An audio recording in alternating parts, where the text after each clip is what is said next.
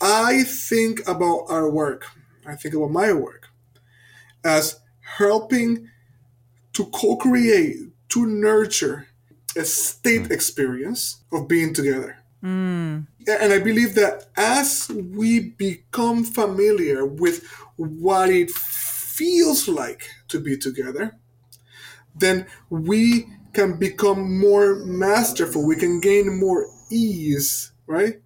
In entering those states of being together. Mm. And as we intentionally practice what it means to be together, then we increase the possibility of what I might then call a stage shift, a place in which we can level up. We level up in terms of our awareness and our mastery, our facility with being together. This is the Find the Outside podcast. I'm Tim Merry. And I'm Tuesday Ryan-Hart. This week on the podcast, we get to talk to one of my favorite people in the world, Gibran Rivera. Now, Gibran is also a facilitator working in systems change. From his website, and I'm just going to do this one sentence, Gibran, and then I'm going to talk about you a little bit. But Gibran is an internationally renowned master facilitator who has devoted his life to the development of leaders and organizational transformation. That, I think, is true. But what is also true is he is one of my favorite people to work with. He is one of the most skilled facilitators I've ever worked with. And he always challenges my thinking. And so I was hoping he could join us today to tell us a little bit about his work, a little bit about his life, and we could kind of compare notes. In some ways, this is a little bit of a inside baseball. When do we get to talk to other people who are doing some of the same work we're doing, Tim? So that's why I invited awesome. him on. Baseball. I'm not quite sure what inside baseball is. It's like a cultural reference I don't get, but oh. like I think I get the basic intention and I'm down for it. So inside baseball means it might be a little bit facilitatory, right? I think other folks will like it. Right. But even if you're not a facilitator, I mean, we might use, we have to watch our jargon, is what oh, I'm right, saying. Okay. Right. We might talk this about. This is awesome. This is a great way to start. around jargon?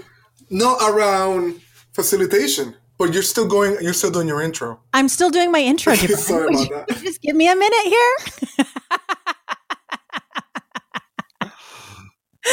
no, all I was going to say is we might like we have to just watch that, right? We don't use words like container and holding the whole, and you know some of that other jargony stuff that we could get into. Have I already cut off all that you were about to say, Gibran? That's cool. That's all right. So, uh, creative yeah. constraints creative constraints. Exactly. We do better with those right? Mm-hmm. so i thought we could start if it feels okay to the both of you with letting Gibran tell us a little bit about his work. And specifically Gibran when i say that um, you are really intentional in using uh, evolutionary leadership is kind of one of the ways you describe your work or what you're working in. And i would love to hear you talk a little bit more about that. Awesome. Awesome. Thank you and one of the reasons why I jumped in too early, as I as I'm wont to do, was because I've noticed that there's a, a, a more developed discourse on facilitation. Right, I am mm. facilitating things, and more participants are saying when I facilitate or as a facilitator. Now, mm. this might not be people that like the three of us do facilitation for a living all the time, but they're doing facilitation and they're thinking about facilitation. Mm. And I, I, the uptake is huge. And that's why I, when you name that, I was like, yes, let's be careful with the inside baseball, but let's also enter the conversation like more people actually want to be in it. You know, more people are curious mm. about what it means to, for lack of a better word, and I'm not saying this to get you annoyed, hold space. What does it mean to yeah. hold space? Yeah. Sorry, I'm just like Tim, loving it. Yeah, hold space, man. Take that.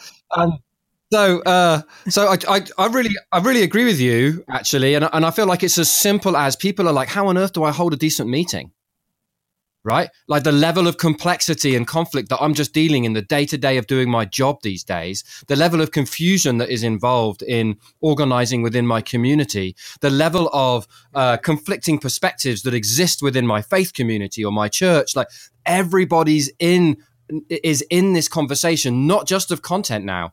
It's not just a question of like what are the important issues. There's a really fundamental mm-hmm. question about how can we approach them how can we work across the increasing divides that seem to exist between us to tackle what seem like insurmountable problems daily? You know, whether that whether that's how I raise my daughter, right? How I transform this 18,000 person organization, or how we deal with climate change or Brexit, or I mean, just like you name it.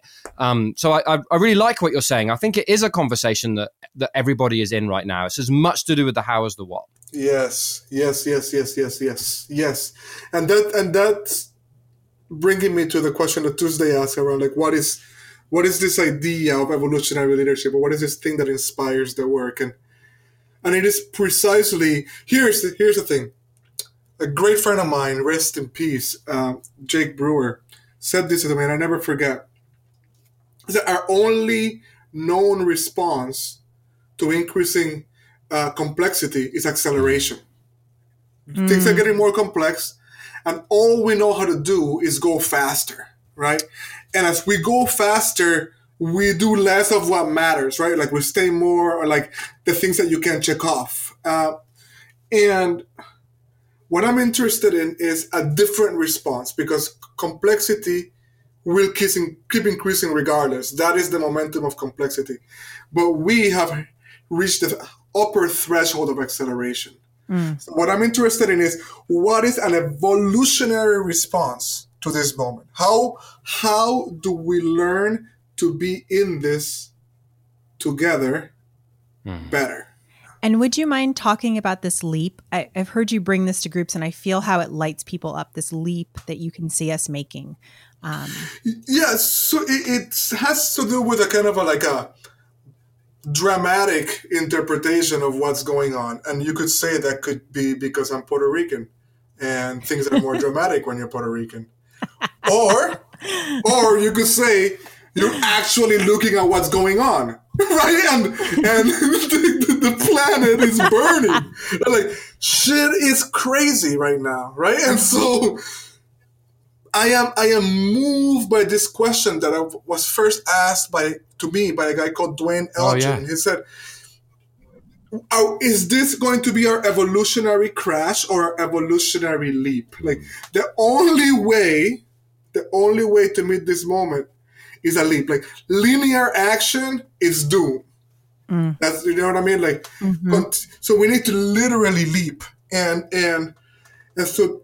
I want to orient my work and my life and my spirit around that possibility. Mm. That's that's what Love I'm talking it. about. Uh, we're going to go back to being Puerto Rican because I'm not sure I knew that. it's not in every other sentence he says. Um, but it's also, I was thinking about um, this idea, and Tim, so how I, I wanted to like because I work with both of you, right, in different contexts.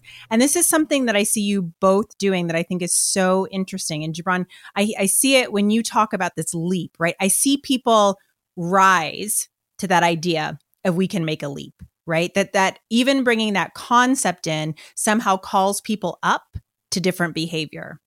Mm. And Tim, it feels like what I see you do that in rooms is when you call people into their leadership. Like this is we have a choice here and we can either, either you know kind of bellyache or be sad about it or complain about it or we can actually move into our leadership here and so i hear you all doing the same thing in rooms with very different language right but both of it is the action is to call people up to their best selves to the selves that they want to be in the work ahead of them. And so that for me is like a really key place. I see the both of you working, but use quite different language, but I see the same impact in rooms. Yeah, there's and yeah, there's lands. um I think it was Ervin Laszlo who I first heard talking about breakdown or breakthrough. Right, breakdown or breakthrough. That's the moment we're in, you know. And um and I and so I agree with you, choose, and I see you doing that consistently as well. And and so I just wonder if there mm-hmm. not there isn't something underneath all of this, which is like um mm-hmm. and I just sense it in you, Gibran, even though we've met so quickly, is this like there's some like undefinable confidence in the face of what looks like catastrophe. mm. you know, some like, and we've really defined this as like right, at, right at the heart of the outside, right of the heart of the outside mm. is this believing that there's always a way. There's always a way. We can do this. Like right at the heart of our work is this sense of like, you know, no matter the level of complexity or the level of breakdown or the level of confusion or the disproportionate distribution of power or like we can figure this out. Like we can do this. This is not something that that we need to duck for cover from. right, these times, mm. or this circumstance mm. in my community, or this situation in my team, or my organization, or my sector, or my industry. And so I think that there's there's some kind of I think the underlying nature of that is that there's uh, you know i think people often find our confidence surprising especially when the next sentence is and we don't know what we're doing you know? And so we're super confident but we have no idea what we're doing. Let's go you know? And like yeah and it has that kind of yeah there's kind of that paradox to it this confidence to not know what we're doing you know that i think is I think it's at the center of so much of our work. I feel a little bit like to say we don't know what to do or we have no idea. It feels slightly untrue. Like I, I think, you know, part of our job is to help people move through change. And yeah. like we have a process. We don't know exactly where it's going to end, but I just I, there's something about discounting the yeah, process expertise right. there yeah. that just kind of I feel like should we have clients listening, for example, we know exactly what they're saying. We just know a little bit what to do. It just, it just feels a little bit not exactly. I'm so, okay, Gibran. What what do you got? We know that this time is best understood as through the acronym VUCA, right? Volatility, uncertainty, complexity, ambiguity. Now, if we told people that we can make order out of VUCA, right? That we can make things more like they fantasize they would be, more quote unquote normal or stable, then we will be projecting a confidence that is not based on truth, right? Uh, so, so that's different from saying actually I have uh, there. I, uh, what I do hold, and I don't hold it alone. It's not something you hold alone, but what I do hold is a, a, an absolute conviction, right? A belief that we can navigate, that we can yes. surf yes. the yes. waves of VUCA. Yes. And, and, and, the, and the reason when and when you say that, you're not just making a statement of faith or a statement of belief you you've gotten up on that board enough times, right? Fallen off enough times, gotten up on it enough times, swam back out enough times to then have the confidence to invite others along with you on that kind of ride. That's a different mm. kind of confidence. Love it. That's ex- I feel like that's a great description. That's a great description. We don't exactly know what the wave's going to be, right? But we have enough experience surfing. We feel some uh, mastery of that, right? That we can bring other people along with us. That's beautiful. I love it. Yeah. So there's something about like, yes. So I think there's some confidence that arises from experience, you know, and like, you know, choose, we're definitely experiencing that with the launch of the outside. Like it's been this kind of explosion of like, of, of, of, uh, of people requesting us to be engaged with them at large scale work right? And so there's some there's something that we're emitting that that is a product of our experience you know that then enables me to surf the surfboard you know? But like and i'm just interested if this is true for the two of you. I've always had some kind of basic belief that it could be done do you know what i mean like my son mm. ollie and i did say you know my mm. son ollie he went to his first he'd obviously watched a lot of Ninjago and he went to his first uh uh, Aikido class to meet the Aikido teacher, and he walked in and he said, "I know Aikido," and the uh, and the Aikido master was like, "Oh, good, show me some," you know. And so Oliver jumped around like anybody who's been watching Lego Ninjago, uh, doing what he thought were amazing ninja moves. And the Aikido master was like, "Pretty good, pretty good. Do you want to stay and learn more?" You know, and um, and so I think there's something in. So I'm just wondering if the two of you, like, I, I feel like I feel like what the um, what the years of experience have given me is like some kind of like further belief in my confidence or further belief in my faith or further like it's almost like all those years of experience and ability to stay on the board have actually just like a- affirmed something that I've always held secretly true to myself. And uh and mm-hmm. and so there's something about like what is the because I think I, I only I only I feel like I'm not sure the experience is the source of the confidence, I guess, is what I'm saying. I think there's something else that is the source mm. of the hmm. confidence that I think many people who are listening to this podcast would relate to because they're stepping up to lead against incredible odds in uh, outrageously confusing, rapidly changing, information saturated VUCA circumstances.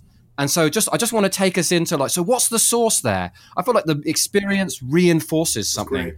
And what is that for both of you? Mm. What's been hmm. your experience of that? And is it different to mine as I talk about it, you know? Mm-hmm. What a beautiful question. What a beautiful, beautiful question. Tuesday, I'm curious to your response. Ah, okay. You're so kind. Um yeah, so I if we were to use that metaphor, I would say there's something inside of me that made mm. me get on the surfboard in the first place. Right? That didn't just kind of stay paddling in the water. Um and um I think that is true and in fact um, I think why I find again just just reflecting because it's the three of us together. Part of what I find um, that attracts me to work with both of you is there is that willingness to get on the surfboard in the first place with a deep understanding that the water is turbulent right? It's not like we're just going to get on the surfboard because oh surfing's fun right? There's something about the real the realism of the world that you both carry like neither one of you kind of shy back from reality like things are hard and they're tough.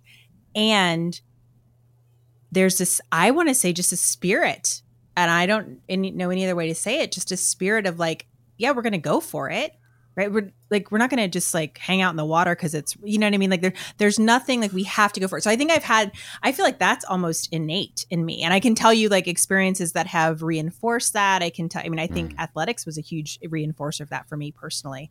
Um but i do think like i think i came out of my mom like let's do some shit here right? And i'm not i'm, I'm not going to be passive. Yeah that's beautiful how about you Gibran?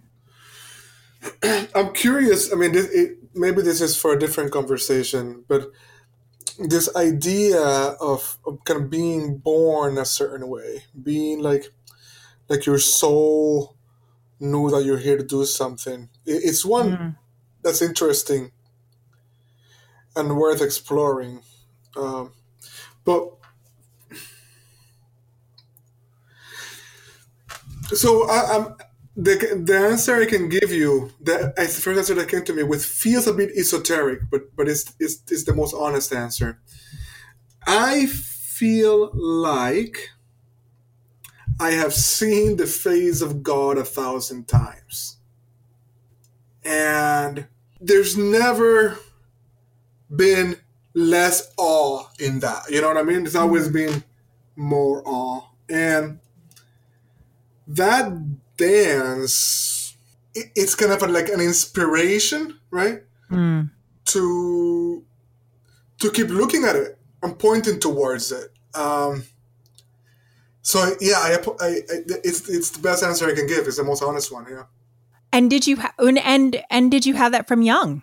Is that something you came to? Is it something you cultivate? Like what like where I have seen the face of God a thousand times is is a, a, pretty big statement, my friend. Say more. Say more about that. Well, you know what I, what I loved very especially when you were when you brought in athletics, right? Mm-hmm.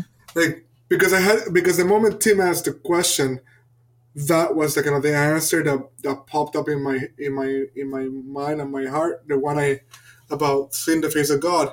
And I was so appreciative that your example was so embodied, right? Like, mm. like you you are meeting that this thing that is happening, this uh, with your body, which I think is, is such a powerful entry point. Um, for me, it, it, has been that kind of like, uh, like, uh, it has been with me since young, and it has had that spiritual quality that comes with a type of a, a shimmering light um, that it seems like you can see it outside, but it's actually from inside. I love it. Mm. Do you both find it something you can recognize in other people? I mean, just to take this to the realm of the work, right? For me, like it's that like what we're talking about. This kind of thing. It's incredibly hard to articulate that each of us is articulating in our own unique way, right? And from our own unique experience, but also recognizing as the same thing ultimately, right? Which is really just like fascinating the, the stretch of that, the mm-hmm. beauty of the stretch mm-hmm. of that, right?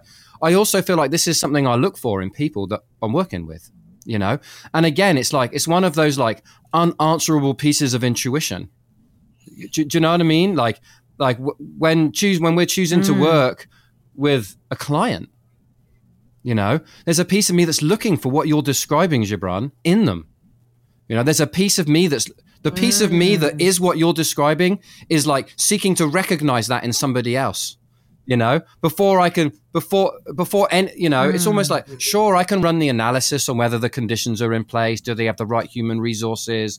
Is there financial capacity to make it happen? Do you know what I mean? Like, what is the mandate in place? But there's actually like an intuitive piece of me of like, of like, you know, is, is there consciousness? Right? Is there consciousness accompanied by courage mm. or hmm. something? What I don't even know what it is, but there's like an intuitive piece in me that's that's seeking recognition of what you're describing in the people who I end up calling my clients. You know, and and so I just think there's something. I just also wonder about the two of you, whether you have that, whether you're seeking out that process of not only you know, I, th- I, think you're both describing something. You're building a re- self knowledge. You're b- building a relationship to inside yourself. But my experience is, the more I build relationship to that inside myself, the more I actually become aware of seeking it out in others before I commit into tackling work in a VUCA kind of world, right? Because that's what it takes, right?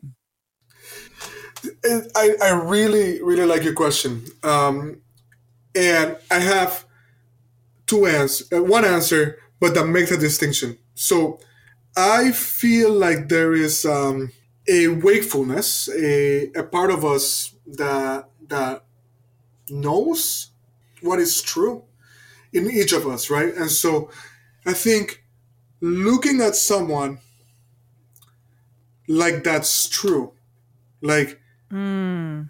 interacting with them like mm they know what they know, right? That they're capable of what they're capable of. It's integral. And, and having the full belief in that is, I think, what makes us helpful right. at all. That we can right. that we can see people's greatness and, and organizational we can see that. And so by seeing it, we can kind of bring light to it, right? With with our attention and, and our care. Now, I'm also so I'm, I'm I'm I'm making great effort to look at things that way, right, and, and people and situations, while also being clear that I'm as making an assessment regarding willingness, right. So it's not even about readiness, right, mm. but willingness. Right? I, I'm going to see the capacity. I'm going to believe in it, right. But I need to probe. I need to feel whether you're willing. In fact, um, I'm excited actually. I'm, I'm, I'm, proud of this client that I'm taking on. And the client wanted me to do a, a full staff retreat. And they needed some organizational healing and organizational health and, and they were they wanted me to do it, but I could feel like they wanted me to kind of wake wave a magic wand that and I knew that I could actually hold an experience that would matter. Mm that will feel good and matter and, and have an impact, but it wasn't going mm. to be the cultural change that they were looking for.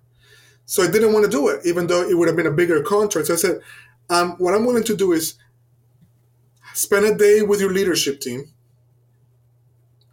see if cohesion is possible, if it's something that you want, and see if you're ready to lead, mm. right? And willing to lead. And if and if if that works out for both of us if you like me and i like and, and i think you if you like what i'm bringing right? And and my assessment is that we can do this then we'll do this. But we're not going to just say we're going to do this. We're to we're to see how willing the team is to do it. That's great. It brings up two things for me that i want to ask you both about is that the charismatic facilitator and how we're often the maker of miracles, right? And uh, because of what we created is an experience. And I just have a question about that for both of you. Um, and Tim, to get back to I think what you said, do I see? So it's so it's so interesting to do this with the both of you because I work with you both, and um, and I feel like oh yeah, I can completely see how you all do that with people, how you see it in folks and like call it forth, and so I'm assuming that I do that as well, just in a different way than you all do. Um, so I think that what I'm looking for, how I would describe what I'm looking for with clients and what I immediately hook into and like say like yes we can do this um mm. is a quality of courage. Um I think that I have always been greatly attracted to um folks who are willing to give it a go right? And just kind of in the fact that you know this i worked in the violence against women movement right? Like so like you know, we could say you know one out of four women three women killed every hour in this country or there's like, these are insurmountable things um and where i found um Hmm. my initial like that's where i found like the people i wanted to work with people who are taking on these really hard things. So I, I, think for me it's a quality of courage. I think you know Gibran you described it as a spark and tim i think you've described it in different ways but for me like what locks me in to working with someone is if they're willing to go for it right? And i don't mean and i think in some ways that um is what got me into activism. So many people willing to go for it right? And of course there's a real shadow side to that right? Because sometimes willing to go for it. Mm-hmm. um, can be willing to go for it at the expense of mm-hmm. myself or willing to go for it at the expense of relationship or willing to go for it at the uh, altar of idealism right? That doesn't actually i don't know that at this point in my life believe makes real change but it's this quality of people who are like saying yep yep i'll step up. Yep i'll step in. Um, and that's what attracts me that's the first thing I think. And I mean, I can see it across the board. I can see it with my clients. I can see it with my friends. Like, you know, like th- those are the people I want to hang out with. I think now in my life, you know, in my mid 40s, those folks look a little bit different. They're not so certain about what they're doing. Mm. They're not so um, dogmatic in the way they look at the world. They're not they're not so clear on how it should be done. They're still really clear on something has to happen or even mm. what should be done, but not the how. I um I was as you were speaking, I was having ideas, but I was also um, appreciating what you bring to a room and and how you hold space and the the kind of grounding energy that you bring, and it it, it has. Um, a clarity to it, and and that's such a it's such a gift. It's such a gift, and it's important. I think for all of us, not just for facilitators, to to become aware of how much we can bring that to the spaces that we're in, mm. right? Simply by cultivating that in ourselves, right? By cultivating mm. that kind of, uh, I want to say wellness or steadiness Mm. It, it impacts, right? It impacts our it impacts our space. Um, so I was appreciating that. So Thank just, you. I'm just gonna like harvest a little bit, and then we can see where we're at and where we might want to go. So we've so we've talked about uh, this uh, kind of getting onto the surfboard. Some of the some of the you know the experience that that builds, but there's this confidence underneath mm-hmm. it. You know that somehow is innate you know, is innate uh, and accessible mm. if we hmm. pay attention to it. And actually, by paying attention to it in ourselves, it in, begins to invite it out in others. Right? That that is what we're talking about here. And I think I think what we're also saying is not just in others, but in groups. Yeah.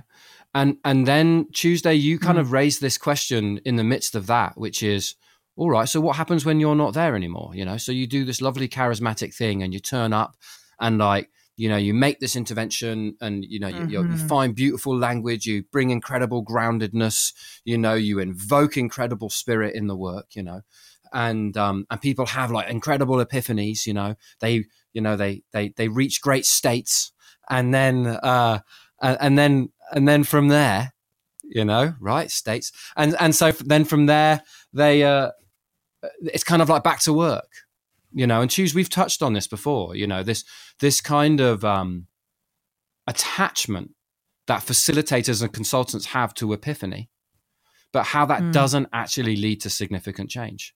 All it leads mm-hmm. is to people having like a moment of clarity, right? That can actually make the return to reality even harder. It doesn't, you know, and so that, so I just I'm, I'm interested in that where you were at this kind of like car- you were driving at a question there, choose around the charismatic uh, facilitator, which I think all of us have in very different ways. I would success, you know, um, but uh, but there's a real shadow side to that. There can be a real shadow side to that too that I'm just pointing at. Yeah. So I think I was going to ask like how how you all work with that in a couple of ways. One is because I think sometimes like and Gibran, you you've already started to answer the question is we're asked in as charismatic facilitators and then what? And then like how do you respond to hmm. that, right? Like how do you respond to being expected to being the magic maker? And then I I think the other thing is how do you equip people right. who don't have the same magic may have their own magic yes right like i'm not saying you know but how do you equip people who don't have the same kind of magic that might have helped them get to a certain place kind of continue on their road um, and i'd just be interested to hear you both speak to that at all because i know you've both been asked in because of these large charismatic personalities so integration is everything I am familiar with a discourse that warns against charisma because we know we know that it can lead people astray. What I mean is, let's let's just talk about states for a second, right? Like, what's a state? A state is impermanent. A state is impermanent. A state is available to all stages. So, so people can have the same feeling regardless of where they are, whether they're a baby, or an adolescent or an adult, they can still can have the, the, the, state experiences of awe or, the, or, or, or depression, whatever it might be, uh, that are these impermanent states. I think about our work, I think about my work as helping to co create, to nurture a, a state hmm. experience of being together. Mm. And I believe that as we become familiar with what it feels like to be together, then we can become more masterful. We can gain more ease, right, in entering those states of being together. Mm. And as we intentionally practice, right, what it means to be together, then we we increase the possibility of what I might then call a stage shift, right? Mm. A place in which we can level up. We level up in terms of our awareness and our mastery, mm. our facility with being together. So that work benefits from holding. it benefits from people who devote their life, their energy, their attention, their care to making that possible, right?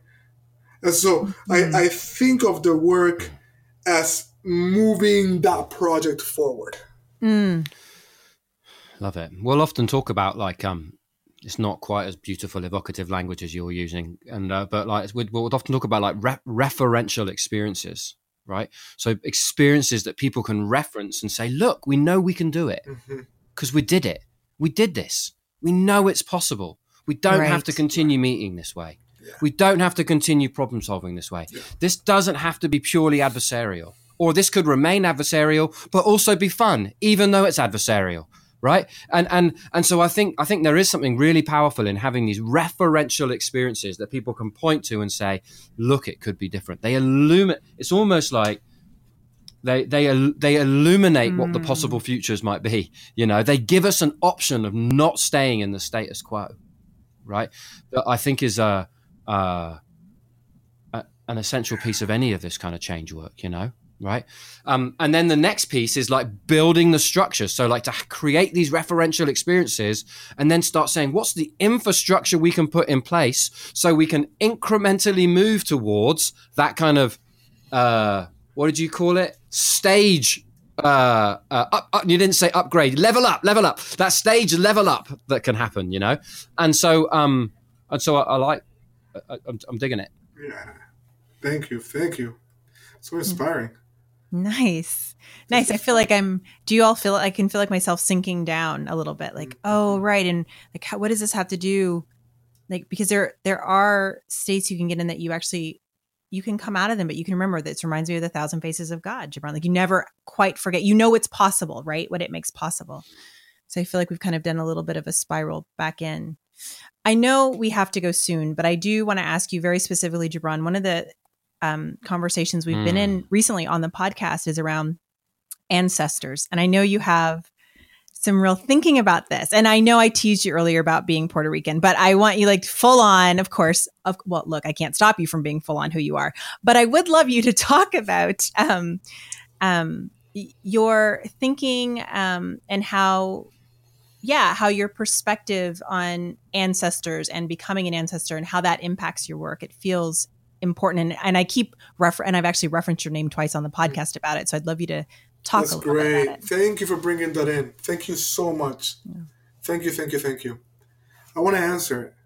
And and I want to do something that might not work, but I just want to try this. Okay. In in this work that I'm that I'm doing with with a, a group of facilitators facilitators and medicine people around collective consciousness, right? And exploring the deeper levels of the we. we we'll do this thing on zoom like like we are right now we'll look at each other and then we're going to bring our attention to the space between us mm. so i just want to invite us to kind of bring our gaze there for a second mm.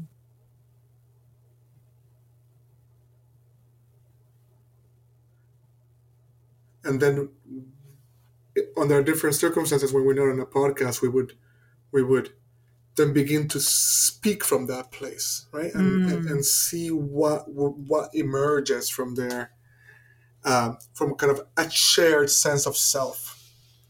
Uh, mm. And I think when we talk about the evolutionary leap, that's kind of central to how I imagine it. Um, mm-hmm. Imagine two things as being integral to it, um, and they're related. One is kind of the pattern of a web or a network, right? Like where the link between the nodes, the connection between us is is as as alive as any of us are, right? Mm. And and the sense of self is kind of decentralized a bit, right? It's not kind of so so dominant in on the I front. It's like we actually feel ourselves as a we. Um, mm. That's the, that's the kind of direction that I think of when I think about when I think about an evolutionary leap and an evolutionary process.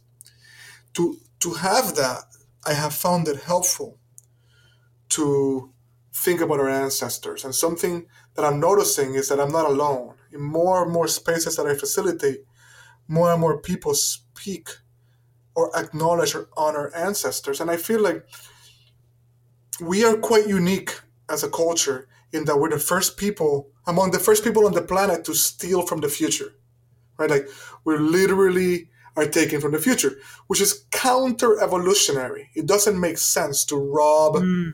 our descendants to rob our children right? Mm. to like leave things worse for them. It's weird. It's weird.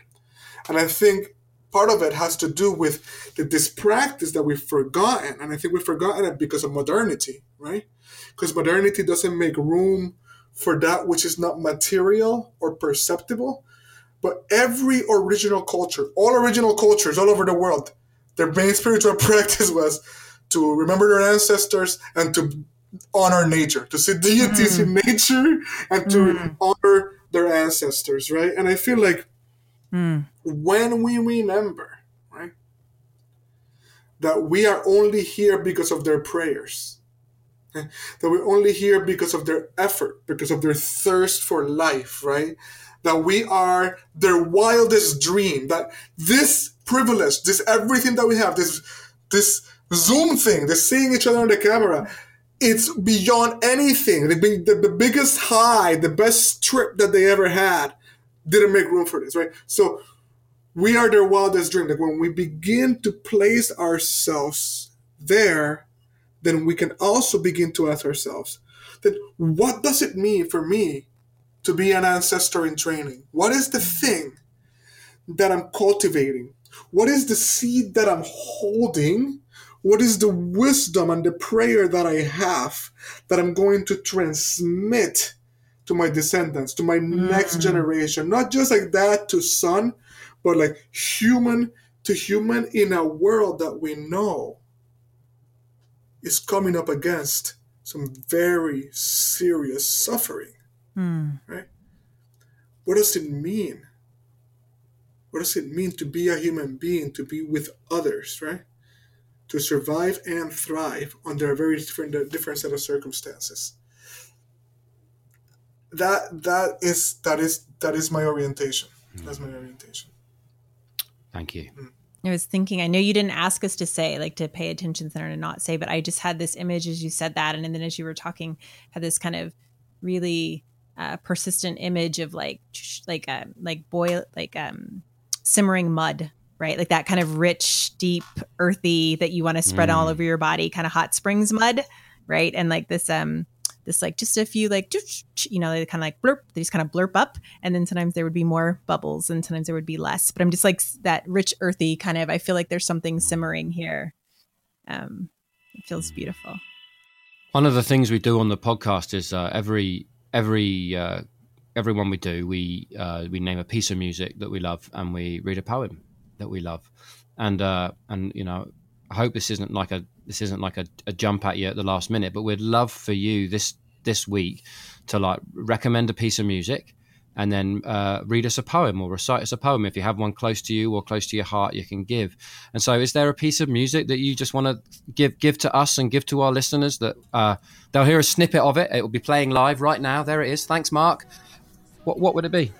El, el, this is called el farsante the remix it's just it the, it's not even about the lyrics it's just that the beat is so hot.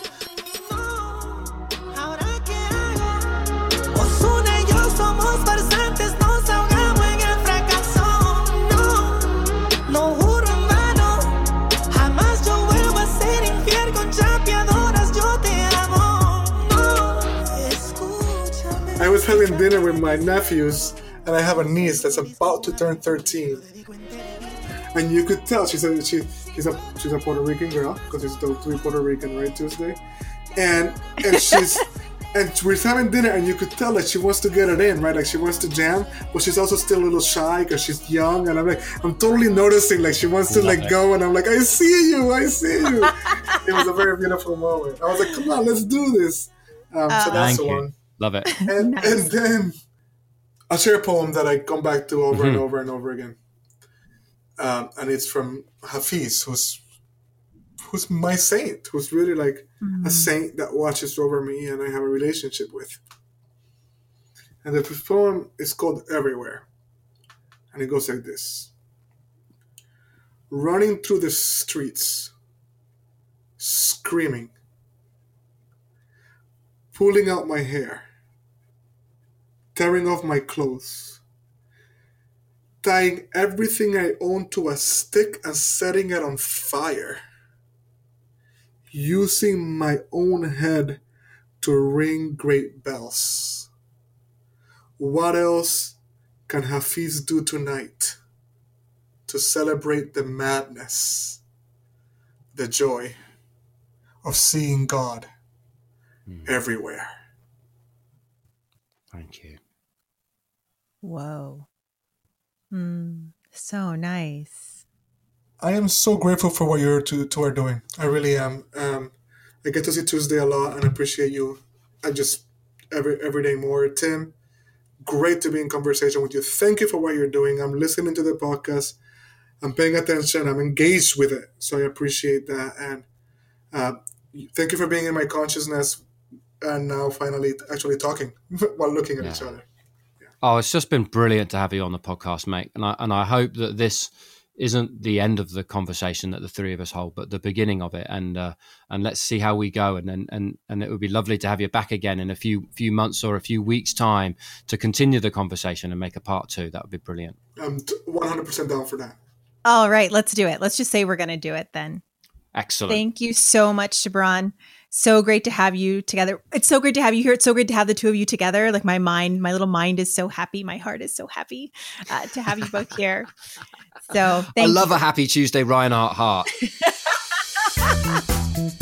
that's it for this episode of Find the Outside podcast. New episodes of the podcast are available every second Tuesday, so look for that.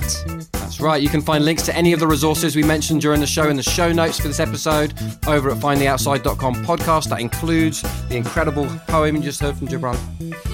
We will link it. And you can find the song we played in today's show and every song we played in previous shows on the playlist we've created on Spotify. Just search Find the Outside on Spotify playlist, or you can find the link over at findtheoutside.com forward slash podcast. Go subscribe on Spotify. It's an awesome playlist. The episode was edited and produced by Mark Coffin at Soundgood Studio, and the theme music was uh, by Gary Blakemore. Brilliant. Take care, folks. See you next time.